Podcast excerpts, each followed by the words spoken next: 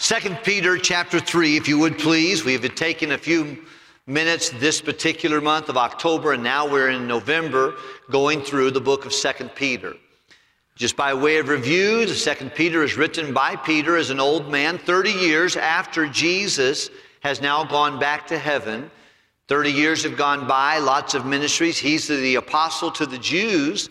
And a lot of things have gone on in the life of Peter, but now he knows he's going to leave this tabernacle, this tent that he lives in. In verse 17 of chapter 1, he said, I'm going to leave this tabernacle and I'm going into the presence of the Lord. But before he leaves, he wants to write a letter a letter of exhortation in chapter 1, a letter of explanation and warning in chapter 2. And in chapter 3, he gives them a letter of anticipation. Jesus is coming again. He tells them in the first chapter, he says, Listen, put your faith in the person of Jesus, in the promises of Jesus, in the power of Jesus. Grow in grace. Grow. Add to your faith. If you have faith in Jesus, you have a divine nature that determines your appetites, your behavior, your environment, your associations. Grow and take that divine nature and add to your faith virtue, purity, separation. You'll never grow to a love relationship with Jesus unless you separate from things that are counterproductive to that relationship. The Bible tells us very clearly in Proverbs chapter 18, he said, through desire, a man having separated himself and seeketh intermeddled with all wisdom. Christianity without separation is not going to be effective, God pleasing Christianity. There has to be a line drawn in the sand. There has to be a decision. Yeah, listen, I'm not here just to appease God, I'm here to please Him. I want things to be different. I want to be different, not to, not to um, blend into this world, but to stand out. Not to be better than somebody else, but to be uh, attractive to the Lord Jesus Christ and attract, let your light so shine before men they may see your good works and glorify your Father which is in heaven. He tells them, add to your faith virtue, to virtue knowledge, to knowledge temperance. And then begins to tell them to add those things, culminating with charity, which is the beautiful attribute of every true believer. And he says, when you do these things and when you add these things to your life, there's three things that will come. You'll be fruitful, you'll have vision, and you won't fall. You won't stumble across the finish line of Christianity. You'll stay, you'll stay upright. You'll do what you're supposed to do. Then he tells them that you need to not only give growth in your Christian experience, but uh, he, he challenges us to give attention to divine revelation, the scriptures. He said, The Bible did not come in old time by the will of man, but holy men of God spake as they were moved by the Holy Ghost, in verse 21 of chapter 1.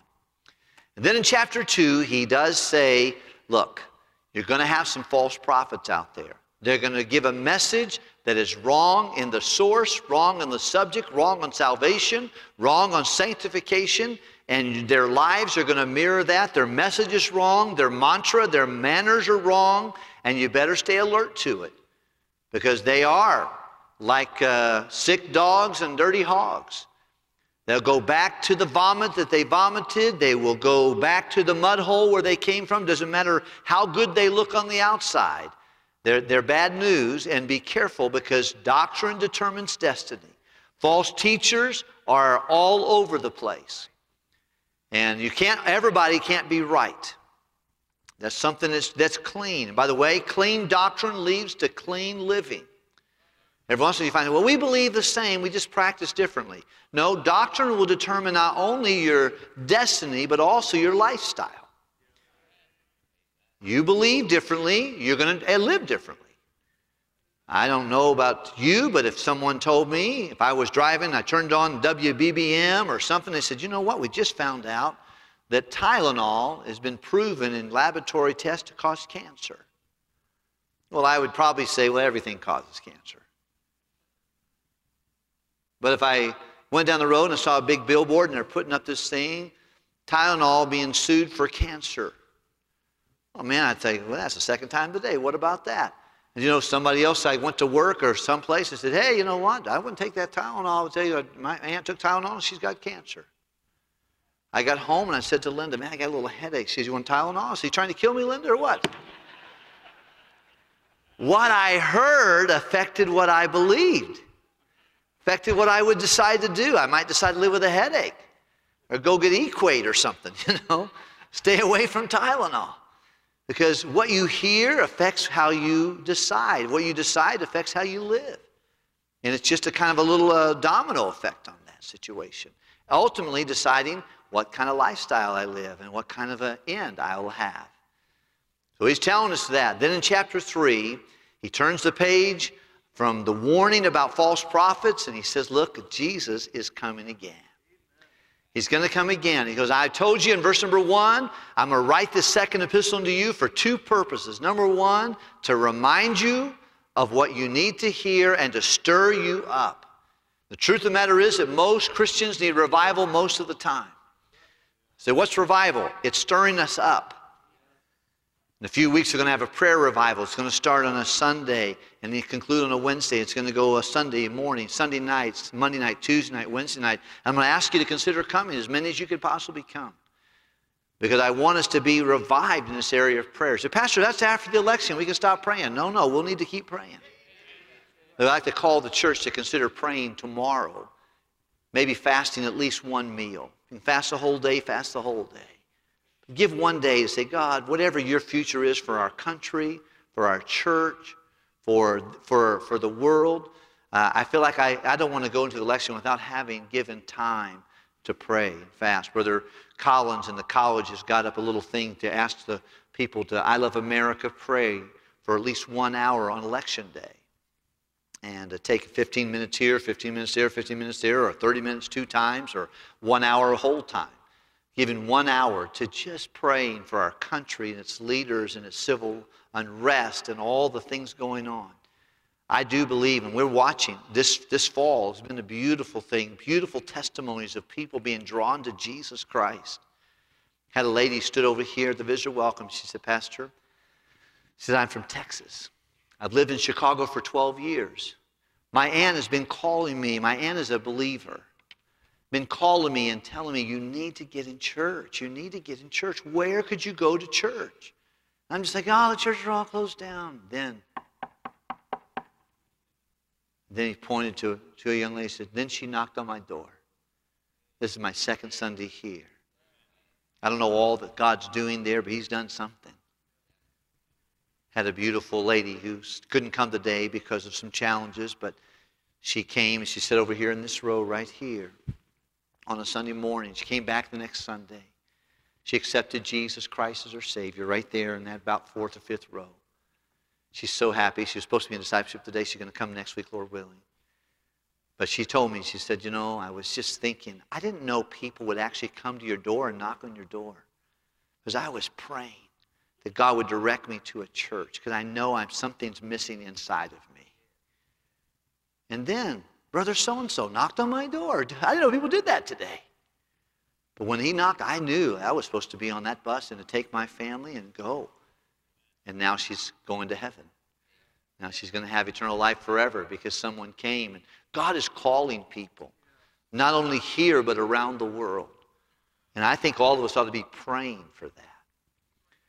We ought to be stirred up in our pure minds. By the way, if you don't have a pure mind, it's hard to stir you up. Look at verse number one, would you please? Chapter 3, verse 1. The second epistle, beloved, I now write unto you in both which I stir up your pure minds by the way of remembrance, reminding us of things we ought to know and causing us to stir up. Then he talks about there'll be scoffers in the last day. And he's going to stir them up and remind them that Jesus is coming again. That's what God wants us to do. He wants us to remember that his son is coming back. If I go to prepare a place for you, I will what? Come again, receive you that where I am, that where you may be also. One of the things that helps us live pure is knowing that our Savior is coming. He's our brother, we're included in the family of God, and we're to be pure even as He is pure. That's one of the motivations to live holy and to live right because He's coming again, ready or not. Then the scoffers will be there and they'll scoff and they'll give criticism uh, on based upon three things. They'll reject the coming of Christ based upon their lustly endeavors. Because if you're if you're anticipating the coming of Christ, your life is going to be different. And they don't want to be different. They still want to do what they want to do on their terms without the direction of the Holy Spirit of God and without uh, holiness. So their lustly endeavors will cause them to reject that. Their logical conclusions that that's taken so long, everybody in every generation is saying Jesus is going to come back and he still hasn't come back yet. So logically, they try to combat it with logic. Then they try to combat it with just a lack of interest. The Bible says they were willingly ignorant. They don't even want to know. They don't care about the facts. All they care about is what they want. And boy, we live in that day and time. Who cares about the truth? Let's just, let's just give me your opinion. Truth is irrelevant. It doesn't really matter. It's the only, only thing that matters if it, it can be made up, and people would rather believe a lie than to face the truth of something. And it's the age in which we live. We have the age, they call it the age of unraveling. Boy, that's a good, that's a good name for our age. Just we're getting unraveled, the homes are unraveled, the lives are unraveled, government's unraveled. It's just, it's, it's bizarre how crazy things are. But he said the scoffers will always come. And remember, scoffing is usually a substitute for substance. If you ever get in an argument with someone and, and and that you make a good point, they don't have a comeback. Oftentimes, when you're trying to witness to people, they'll just start laughing at you. Oh, you're so stupid. You believe that? Ha ha ha ha. You hear what he just said? It's because they don't have any substance to return. So they choose to laugh and scoff and make fun. And the night shows are full of it the Conans and the, the Jimmy Fallons and all that stuff. Just, just mock the Bill Mahers of the day. Just mock, make fun. And they try to get people to laugh at truth and laugh at even sin oftentimes. He said, scoffers are going to come. He said, but Peter, he reminds him, he says, listen, there's, there's three real reasons why Jesus is coming back. Number one is promise. You can look at chapter 3, verse number 9. But the Lord is not slack concerning his promise. And of course, even those in verse number 4 and saying, Where is the promise of his coming? Uh, he said, Peter said, Look, there's one reason why you can believe Jesus is coming back. He said he's going to do it. If I told you I'd meet you somewhere at 4 o'clock tomorrow morning, take your, ch- take your chances, okay? I might oversleep. I might have a car breakdown. My battery might be dead. Something might happen. But if God tells you he's going to do something, you can trust him. You can trust him. He said, The first reason that you want to you want to believe in the in the coming of the Lord Jesus Christ is because of the promise of God. The second reason is because when he comes back, He's going to bring judgment. And he's powerful to do that. He said, The world that once was, it was created by God, it was corrupted by sin, it was condemned by a flood. He said, Now, the world that is, is laid up in store and treasured like a bank account that is bank account full of fire. I'm sure Dr. Callan can come up here and wax elegant on, uh, on the uh, nuclear things. And I don't understand all about that. Some, some person was telling me that, that a particular neutron or whatever, something goes around it a billion times every millionth of a second. I'm thinking, are you kidding me? Someone said, This pulpit is fire. Your clothes are fire. There's stored up fire in here. If all of this is molecules and the building's fire, cars fire, every substance that you see is fire, one day it's going to, it's going to let loose. And God, who, who is the one who sustains all things, is going to, is going to back off and let every stinking atom out there go crazy. Let everything, all that stuff that comes, that, that, that God keeps in, in orbit around each other blow up, and then we get all kinds of issues. And that's going to happen. Everything we have is going to burn with a, with a fervent heat. Say, Pastor, why in the world should I believe the coming of Christ? Number one is because the promise of the Lord. Number two is because the power of God. Well, why hasn't he come back yet? What's he waiting for? The scoffers say. The Lord is not slack concerning his promise, as some men count slackness, but he is what? The patience of God. If God lets us have an opportunity in this next few years, a parenthesis, a, a, space of grace, an opportunity to do things, regardless of where our nation goes and who is elected in each of our houses and our executive branch. Every one of us ought to be passionate about saying, Lord, because of your patience, you still give me breath in my lungs. You still give me fight inside of me. You still give me a passion. You still give me the gospel and the Great Commission. Let me do something. not just sit and watch the world goodbye and hope you have a good economic year. If you have a good economic year, when God blesses you more, let it elevate your standard of giving, not just your standard of living. Just go out and find something else that you can get all you can, can all you get, sit in your can, and tell everybody how much is in your can. Just try to put more stuff in your closet, more stuff in your attic, more stuff in your garage. Some of that stuff needs to be matriculated into the gospel kingdom work. But he tells them, listen, why hasn't he come back? Because he's patient. But he's got power and he's got a promise. He's coming back. With that in mind, there are four things that I think he's going to see. And I want you to look at verse number 11, would you please? What's the first word you see in verse number verse 11? Yeah. He's in verse number 10, the day of the Lord, and I think that really speaks not necessarily of the rapture, but I think it speaks of the rapture through the millennium period. Is what I think it means. I think it's talking about that whole thing. So when the Lord comes, and He starts that with a rapture, and a time where you don't know the day or the hour when the Son of Man cometh, I think He's talking about the day of the Lord. He said, The day of the Lord will come like a thief in the night. No one knocks on your door at 3 o'clock in the morning and says, I'm going to rob you, so get ready. They come unexpected. They come in disguise. They come in a way that you're not expecting them. He said, when the Lord comes, the day of the Lord is going to come suddenly. It's going to come powerfully. It's going to come unexpectedly. And then, with that in mind, the coming of Christ, what, what's the so what about it? What, why should it change my life? What should it do about me tomorrow on November the 2nd, 2020? How should I be different? What should I be thinking about? How should it affect my prayer life? How should it affect my purity? How should it affect my motives, my conduct, my entertainment, my spending? Why?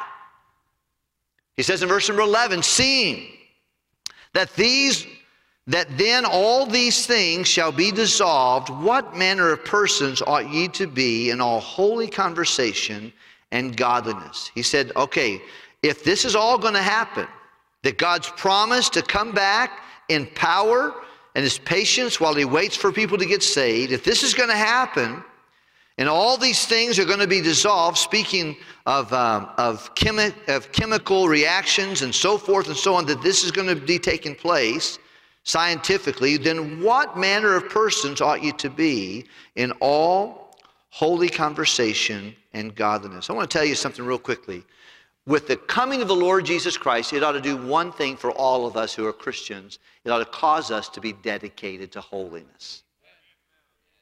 That we ought to live holy, act holy, talk holy, entertain holy, everything. Some of us wouldn't know holiness if it slapped us upside the face. We think holiness is attending church once a week and thinks we're killing the big one. I think holiness is singing, Holy, Holy, Holy, Lord God Almighty. And that was what made me feel fuzzy wuzzy. It's a little bit more to holiness than that. He said it ought to be played out in your conduct. He's using the word conversation, how we live. Let's look at the next one. So, number one, we ought to be dedicated in all of our holy conversation. Number 12, looking for and hastening the coming of the day of the God, wherein the heavens being on fire, being dissolved, and the elements shall melt with a fervent heat. I don't know that Peter was all that much of a scientist, but in the inspiration of the Holy Spirit of God, he's given us some scientific stuff here. Verse 13, nevertheless, we according to his what? Have you caught on the word promise is showing up here a couple times? We look for a new heaven and a new earth wherein dwelleth what? Righteousness. Verse number 14. Wherefore, beloved brethren, seeing, and here you see the word seeing the second time here in this passage of scripture, that you look for such things, not only be dedicated, but be that ye may be found of him in peace without spot and blameless. He said, I tell you what you want to do. Hey, while you're waiting for the Lord from heaven, what should it be? The motivating factor of the Lord's coming back? A dedicated life and a diligent pursuit. Notice what, what three things there. He said, I want you to be diligent to do what? Being found in Him, how? In peace.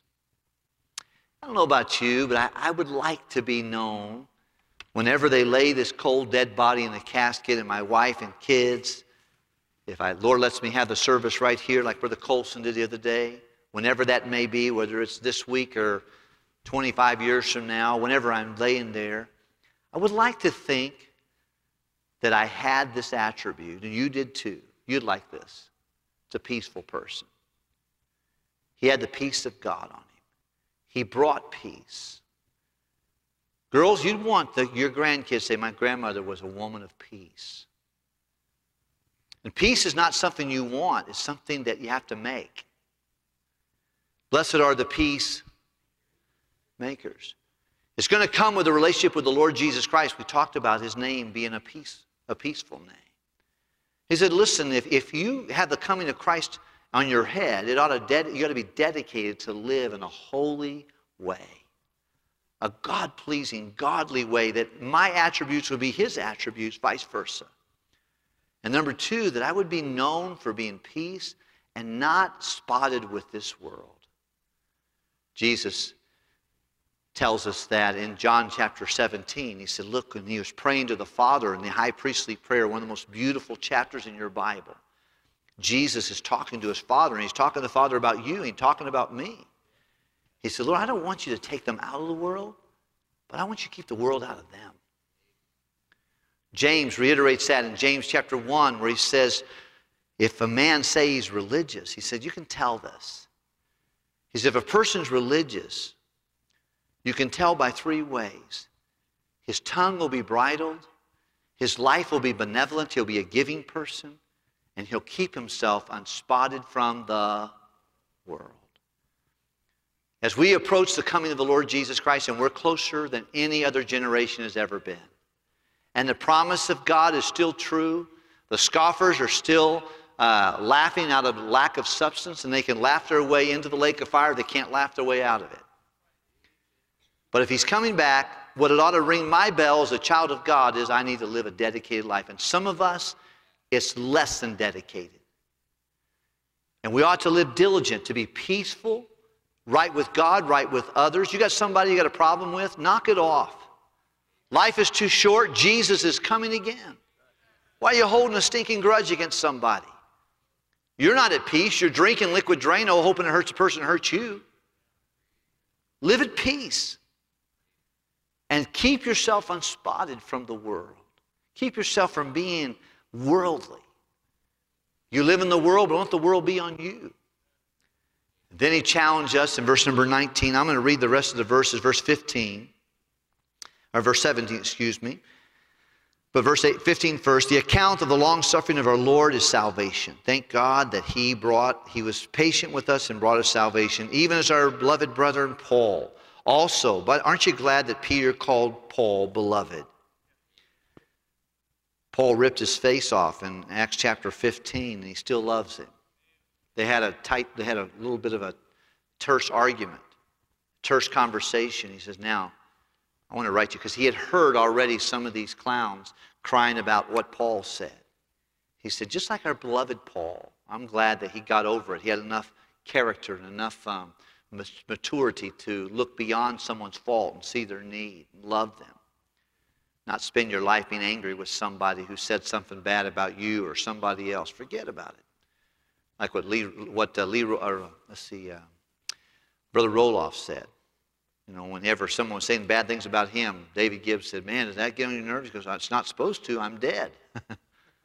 I'm supposed to be crucified with Christ. I'm supposed to be dead to myself.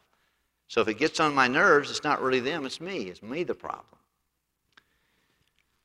It says here by my beloved Paul, according to the wisdom given unto him that is written unto you, and as also all of his epistles.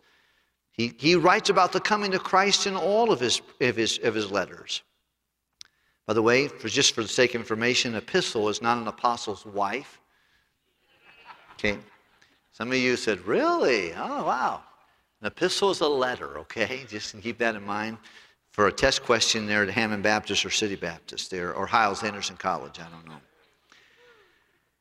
As also in his epistles or his letters, speaking in them these things, in which some things hard to be understood, which they, which are unlearned and unstable, rest or wrestle with. They have a hard time with it as they also wrestle with other scriptures, I think, and unto their own destruction. Verse number 17. Here's the fourth thing we do in the coming of the Lord we're dedicated to holiness. We're diligent to work with peace and without spotted from the world, blameless, holy, without something sticking to us negatively. Ye therefore, beloved, seeing ye know these things before, beware lest ye also, being led away from the air of the wicked, fall from your own steadfastness. He said, Be careful that no one leads you by false teaching or error of the wicked. You want to make sure you you discern right from wrong. Be careful. I wonder how many, how many lives have been destroyed because of a, a click they made on a YouTube, the false teacher a friend said, Hey, I want you to read this. I remember years ago I had, I went through a period of time for about six months. I was bitter, and it was a sinful season in my life, a wasted season in my life. I feel so embarrassed by it. But it started with a friend, so called, inviting me over to his house, showing me this, giving me this situation. And all it was doing is generating curiosity, negative feelings. He was just like shoveling shoveling poison into my, and I was eating it as fast as he could give it to me. And did nothing but just rob me. I robbed myself of six months of bitterness because I let somebody start talking to me, showing me stuff, sending me links. Watch this, see this, tell me what you think about this. And none of it was about the purity of Jesus. None of it was about soul winning. None of it was about discipling converts. None of it has been a help to anybody. All it was is one poisoned person poisoning me with their poison. And it just ruined me. Could have ruined me for my whole life. Thank God for His mercy and His kindness and His conviction. Thank God that I moved away from that situation and no longer had that contact with them. Some time ago, I was driving near where that person used to live, and I just thank God I was driving by. I said, Dear God, thank you. Thank you that you got me away from that influence because it just made me it made me less productive more focused on a negative thing where the bible says that we are focused on things that are pure and lovely and of good report garbage ins garbage out. It started with an individual. As paul said to the church of galatia. Hey you did run well. Who hindered you? Who stepped in and got you off track? I'm telling you when there is a teenager gone wrong there's almost always a who. There's some podcast they're listening to. There's somebody out there that's got this in their ear. I was talking to a young man not too long ago, and he was struggling, and and eh, no, he, he just the question was, who is he listening to? Who has his heart? Unfortunately, some fellow who doesn't even give a rip about him has his heart. He cares more about that podcast than he does about his godly dad and mom.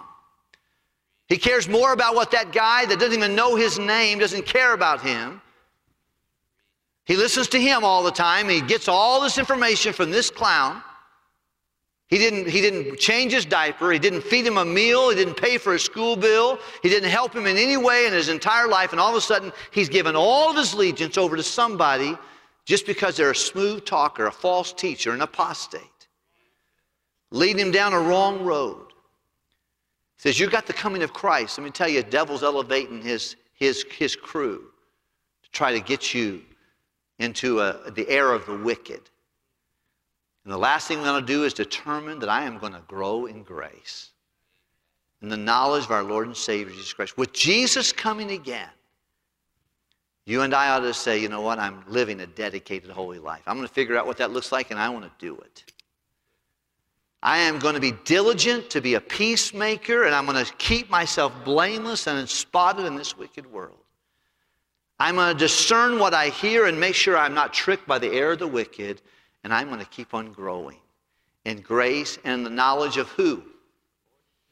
Our Lord and Savior, Jesus Christ. Say, Pastor, it sounds so gobbledygook, learning about Jesus. It's not, friend. Try it, you'll like it. He'll never fail you. Jesus is coming again. May it be a motivation, not just a jargon that we use. May it motivate us. I want to live pure. When He comes, I want to be very comfortable with Him and want Him comfortable with me. I want to make sure I'm diligent to live peaceably and pure as well. I want to discern so I don't get caught up in the air of the wicked, and I want to grow in grace and the knowledge of our Lord and Savior.